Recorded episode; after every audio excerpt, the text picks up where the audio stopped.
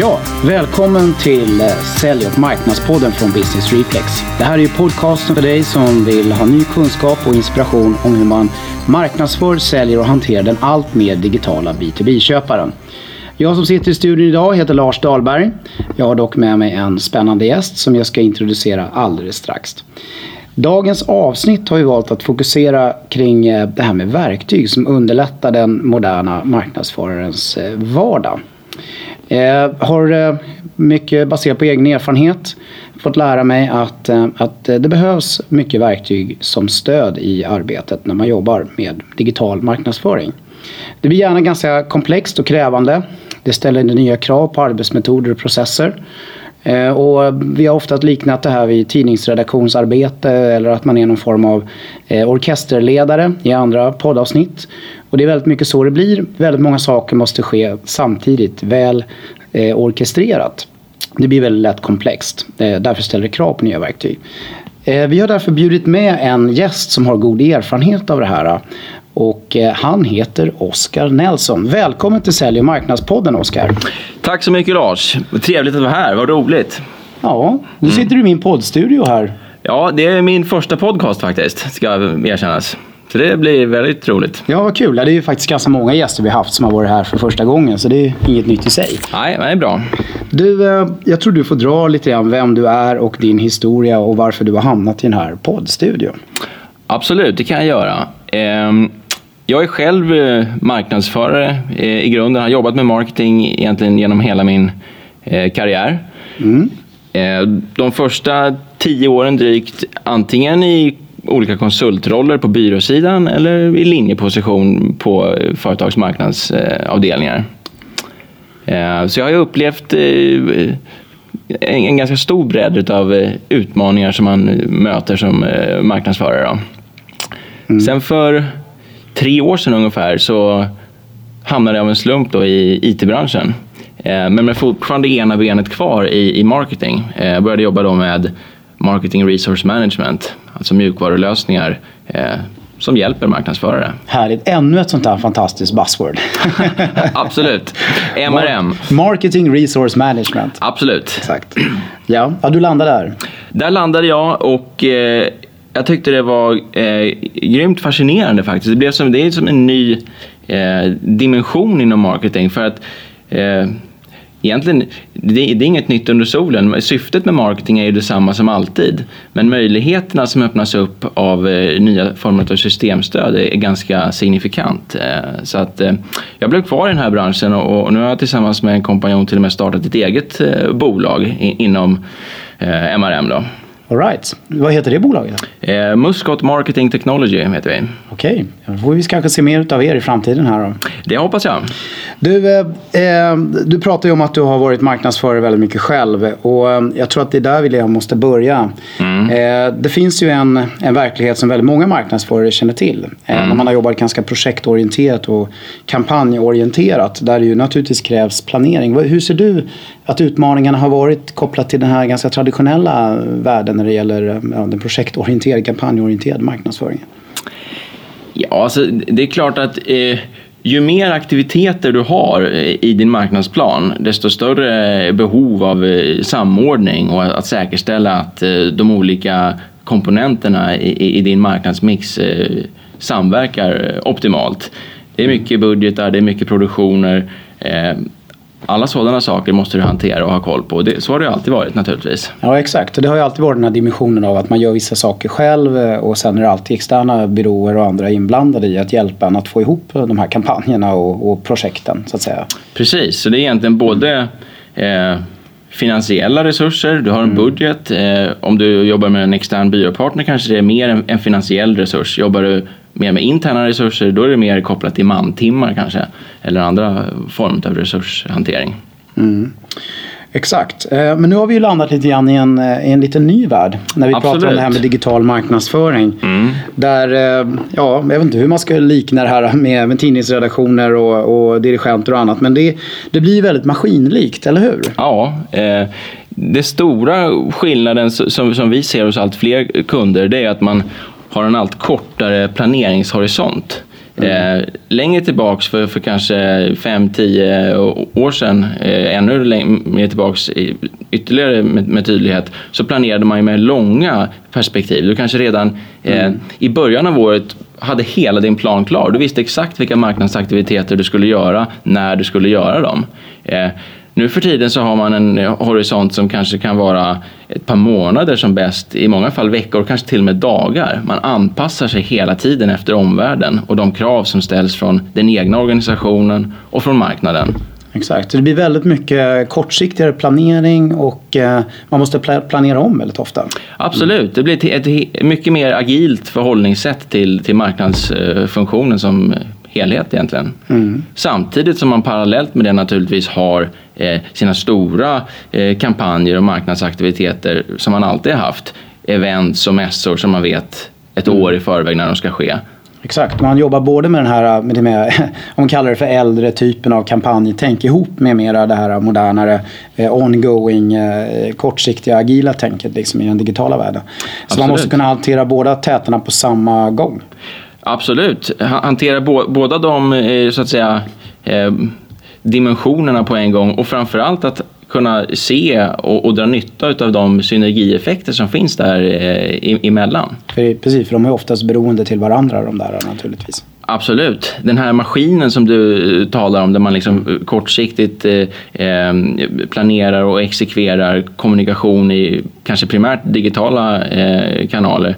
Mm. Det handlar ju inte sällan om att eh, få ut eh, en, extra nytta av det du har gjort i andra kanaler tidigare. Att återvinna det du redan har egentligen och paketera om det och säkerställa att det når nya målgrupper vid exakt rätt tillfällen. Precis, det jag själv har fått erfara väldigt mycket här nu då, när man jobbar med den här digitala marknadsföringen det är att man, man har ju oftast ett fokus på en viss given köpare i ett visst givet segment. Mm. Eh, och man ska ju försöka komma med, med digitalt content som hjälper den här köparen framåt på en köpresa. Eh, och, och, ofta har man ju flera segment, man har flera personer, så man har flera lösningar också så att säga, som man ja. behöver hålla ordning på. Eh, och det är olika typer av content som man jobbar med för olika personer mot olika segment kopplat till olika lösningar, vilket skapar komplexitet. Samtidigt som man måste liksom få ut det här i den digitala världen via alla de här fantastiska kanalerna som finns. Det är ju en uppsjö utav kanaler. Det är inte så enkelt som det var förr där man köpte annonser i tidningar och man gjorde vissa grejer och så var det bra med det. Liksom. Och man skickade, skickade brev och mejl och så. Nu är det liksom en, en, eh, så stor flora av olika saker som ska ske ja, i, i ordning med varandra. Verkligen. På något sätt. Och man måste hela tiden ifrågasätta vad man gör och inte gör och vad som mm. funkar och inte funkar. Ehm, eh, samtidigt som det är väldigt mycket olika personer inblandade som gör många små olika saker. Vissa postar en blogg, andra ser till att det blir AdWords, någon tredje gör ett content och så mm. vidare. Och det är interna och externa personer. Eh, hur, hur, ser du på det? Ja, alltså eh, det handlar egentligen om processer och ibland är det olika personer som gör de här olika sakerna. Mm. Eh, ibland är det samma person som eh, från tid till annan har, har olika eh, så att säga, uppgifter inom eh, marknadsfunktionen.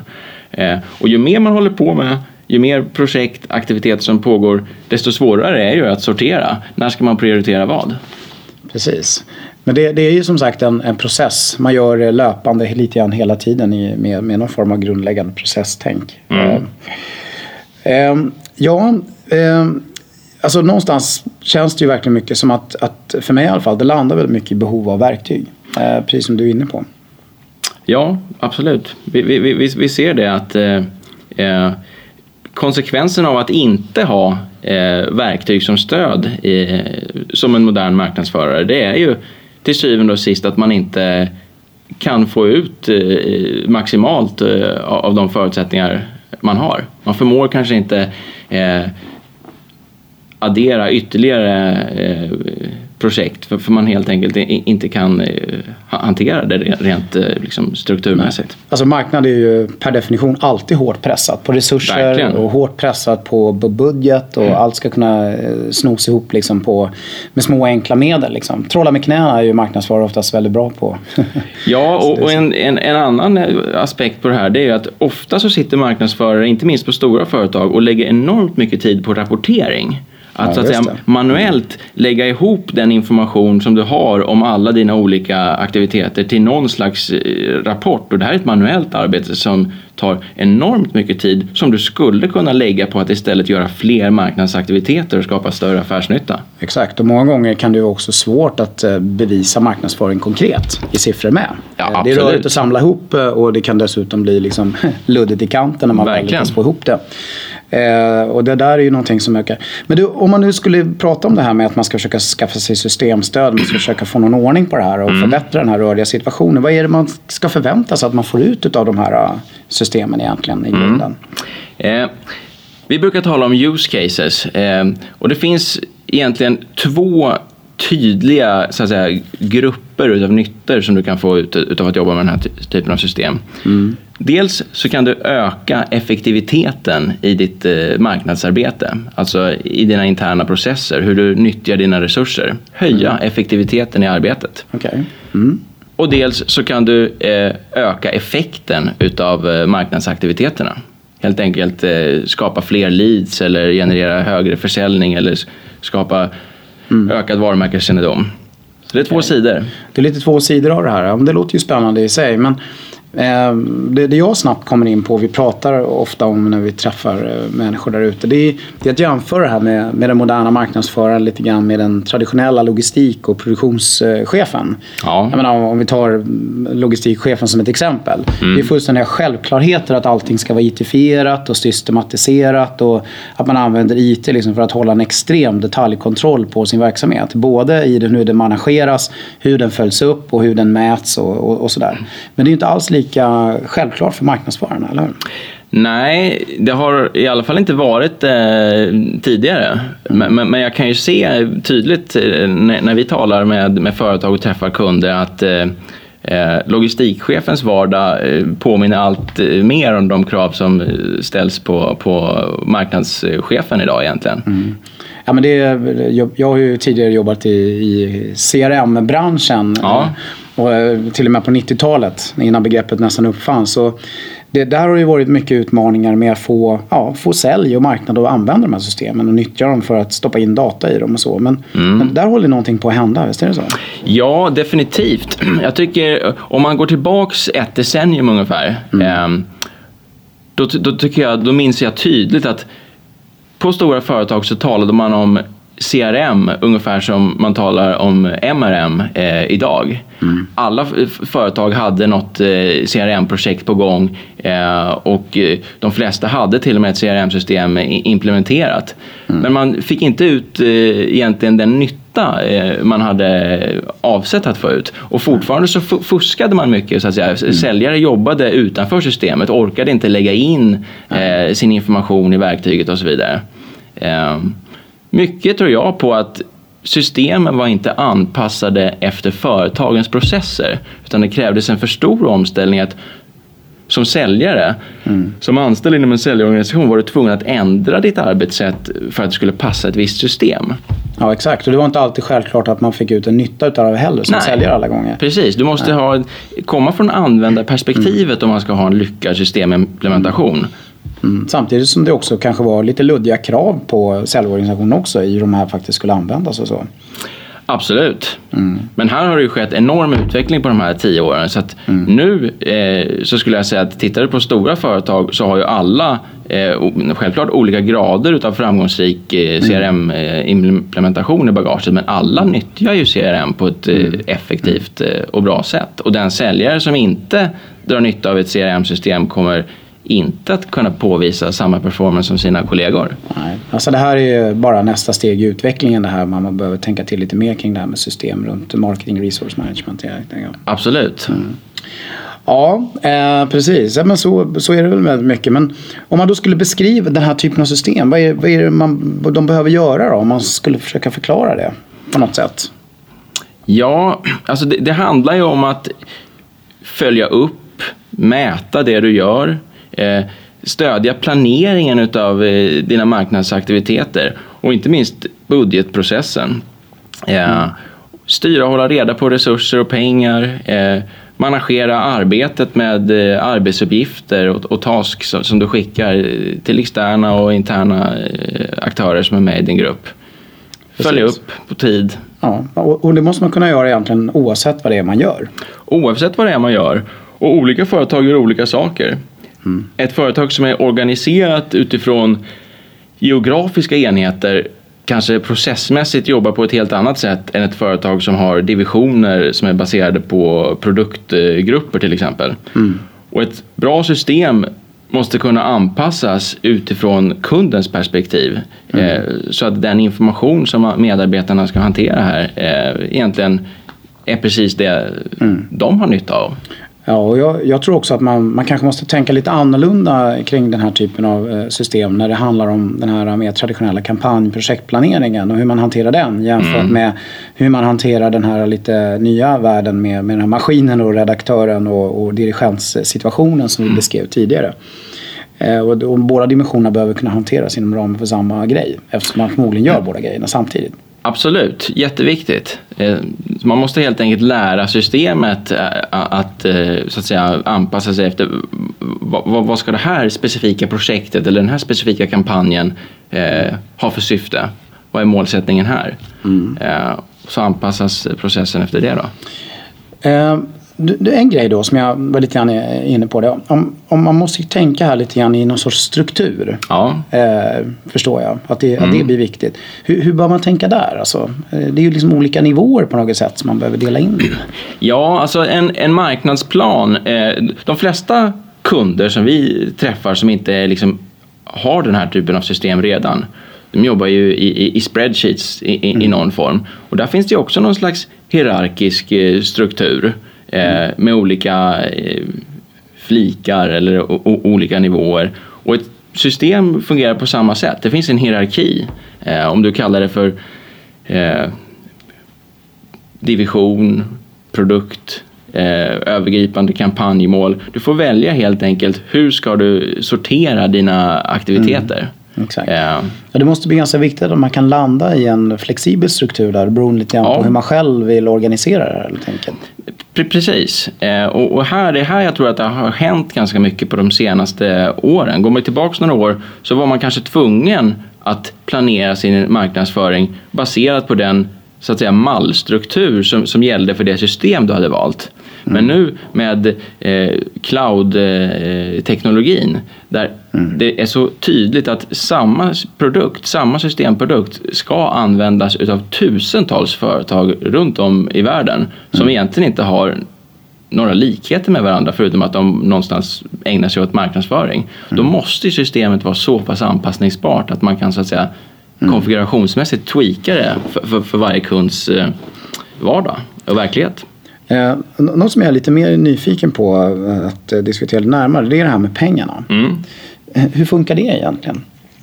Eh, Det kan funka på flera sätt. Eh, För vissa kunder så kan just budgetprocessen eh, vara den kanske enskilt viktigaste drivkraften att gå igång med ett sånt här system. Helt enkelt därför att man idag kanske har, har, har inget stöd alls för att mäta hur marknadsbudgeten eh, portioneras ut och, och i, i vilka mm. perioder den spenderas och eh, på vad. Och då kan du ha en Det är svårt att budgetera för man har svårt att, visa vad pengarna går någonstans till i de man har använt helt enkelt. Ja, pre- precis. Och då kan du välja att ha en, en, en top-down process där eh, så att säga, eh, marknadschefen sätter en summa pengar som eh, han eller hennes medarbetare sen i systemet får allokera ut till olika eh, subprojekt och kampanjer.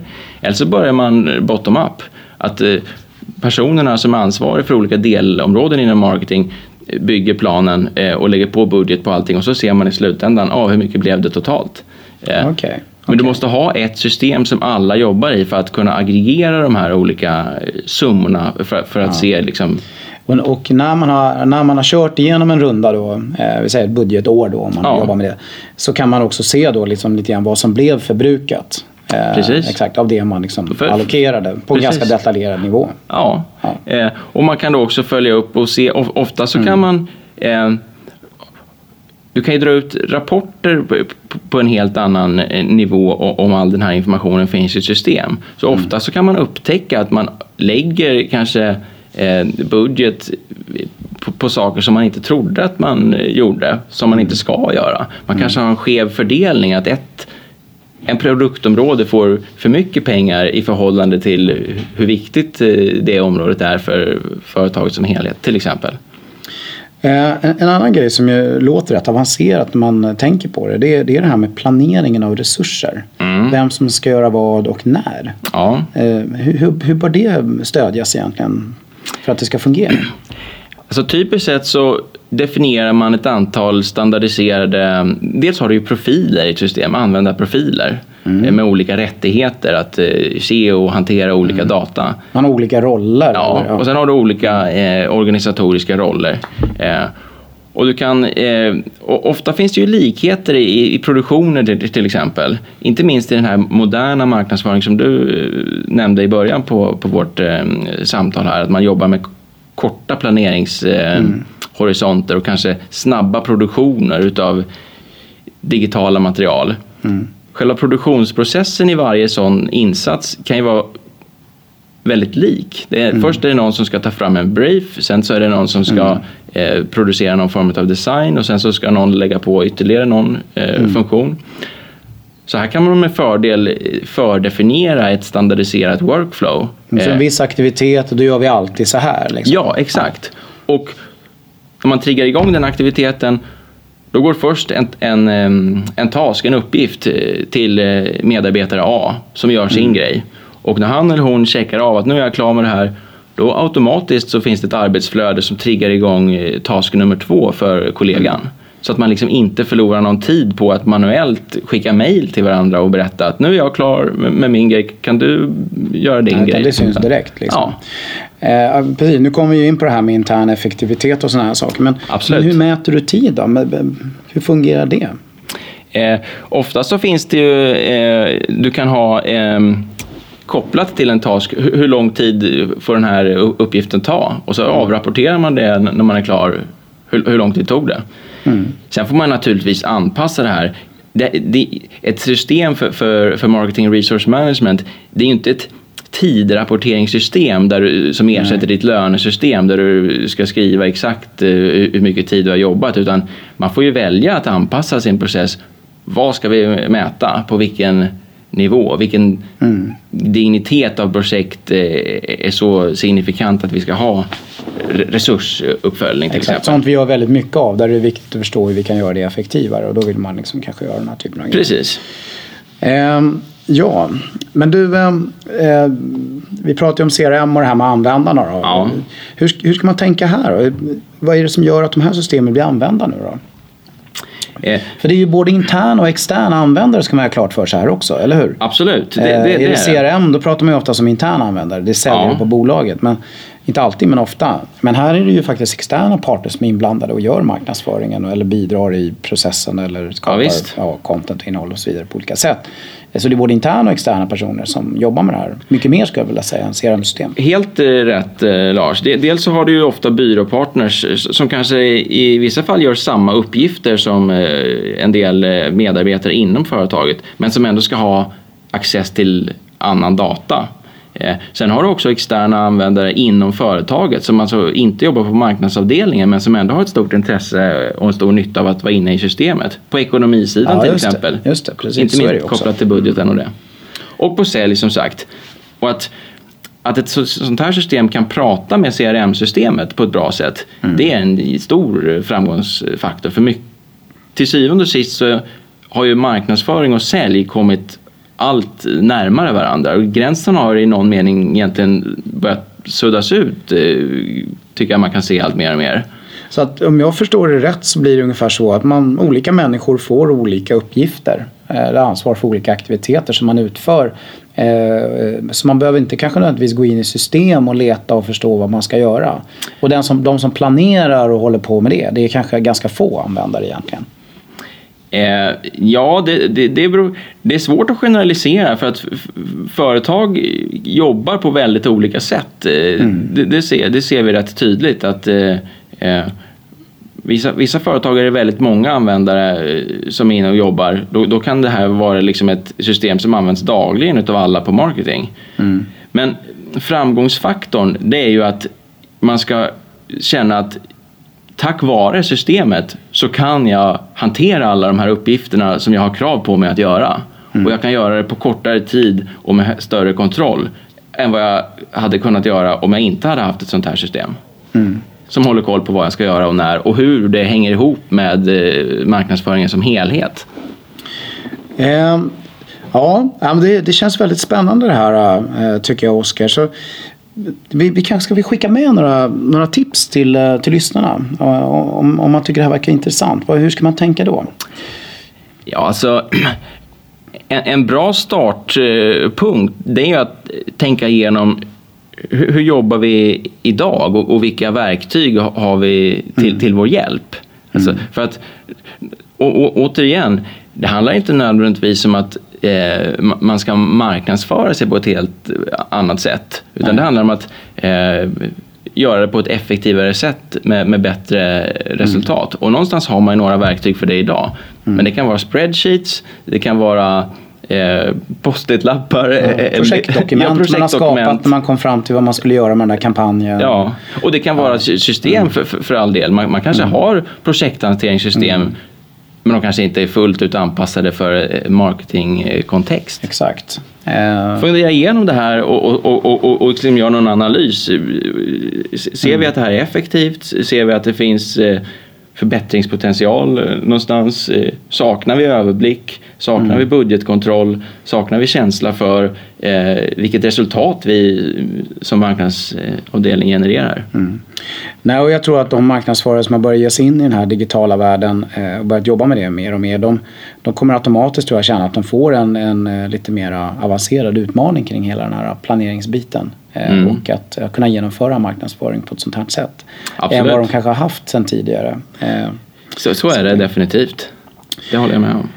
Ja, eh, vad bra. Ja, jag känner, jag får tacka dig så jättemycket Oskar för att du kom till Sälj och marknadspodden här. Det är jag som ska tacka för att jag fick eh, vara med i, Sälj och marknadspodden. Ja, men, men du måste berätta för lyssnarna hur de kan hitta dig då i den här digitala världen. Eh, ska ja. man bara googla på ditt namn eller hur, hur tänker vi där? Eh, det kan man för all del göra. Eh, Oskar Nelson med eh, C och ett S. Eh, då hittar man nog ganska snabbt min LinkedIn profil tror jag. Ja, går man in på LinkedIn och söker på det då finns det inte så många Oscar med C och Nelson med ett S i alla fall. Nej, inte så jättemånga. Eh, ja. Sen så finns jag ju också på eh, vår hemsida muskot.com. Ja. M-U-S-Q-O-T.com. Precis. Man kan även söka på Marketing Performance Management på Google. Då kommer vi rätt högt upp. Okay. Ja, men det var jättespännande. Eh, nu, det är det midsommar också. Runt verkligen, hörnet, verkligen. Eh, som vi ska ge oss iväg och fira. Absolut. Eh, och när lyssnarna hör det här avsnittet då har de förmodligen redan varit iväg på midsommarfjällen. Hoppas att, eh, hoppas att ni fick ha en härlig midsommar. Trots att det ser ut som det ska bli lite halvdassigt väder. Som vi brukar säga i Sälj och marknadspodden. Vad ni än gör där ute så se till att vara relevanta. Tack och hej!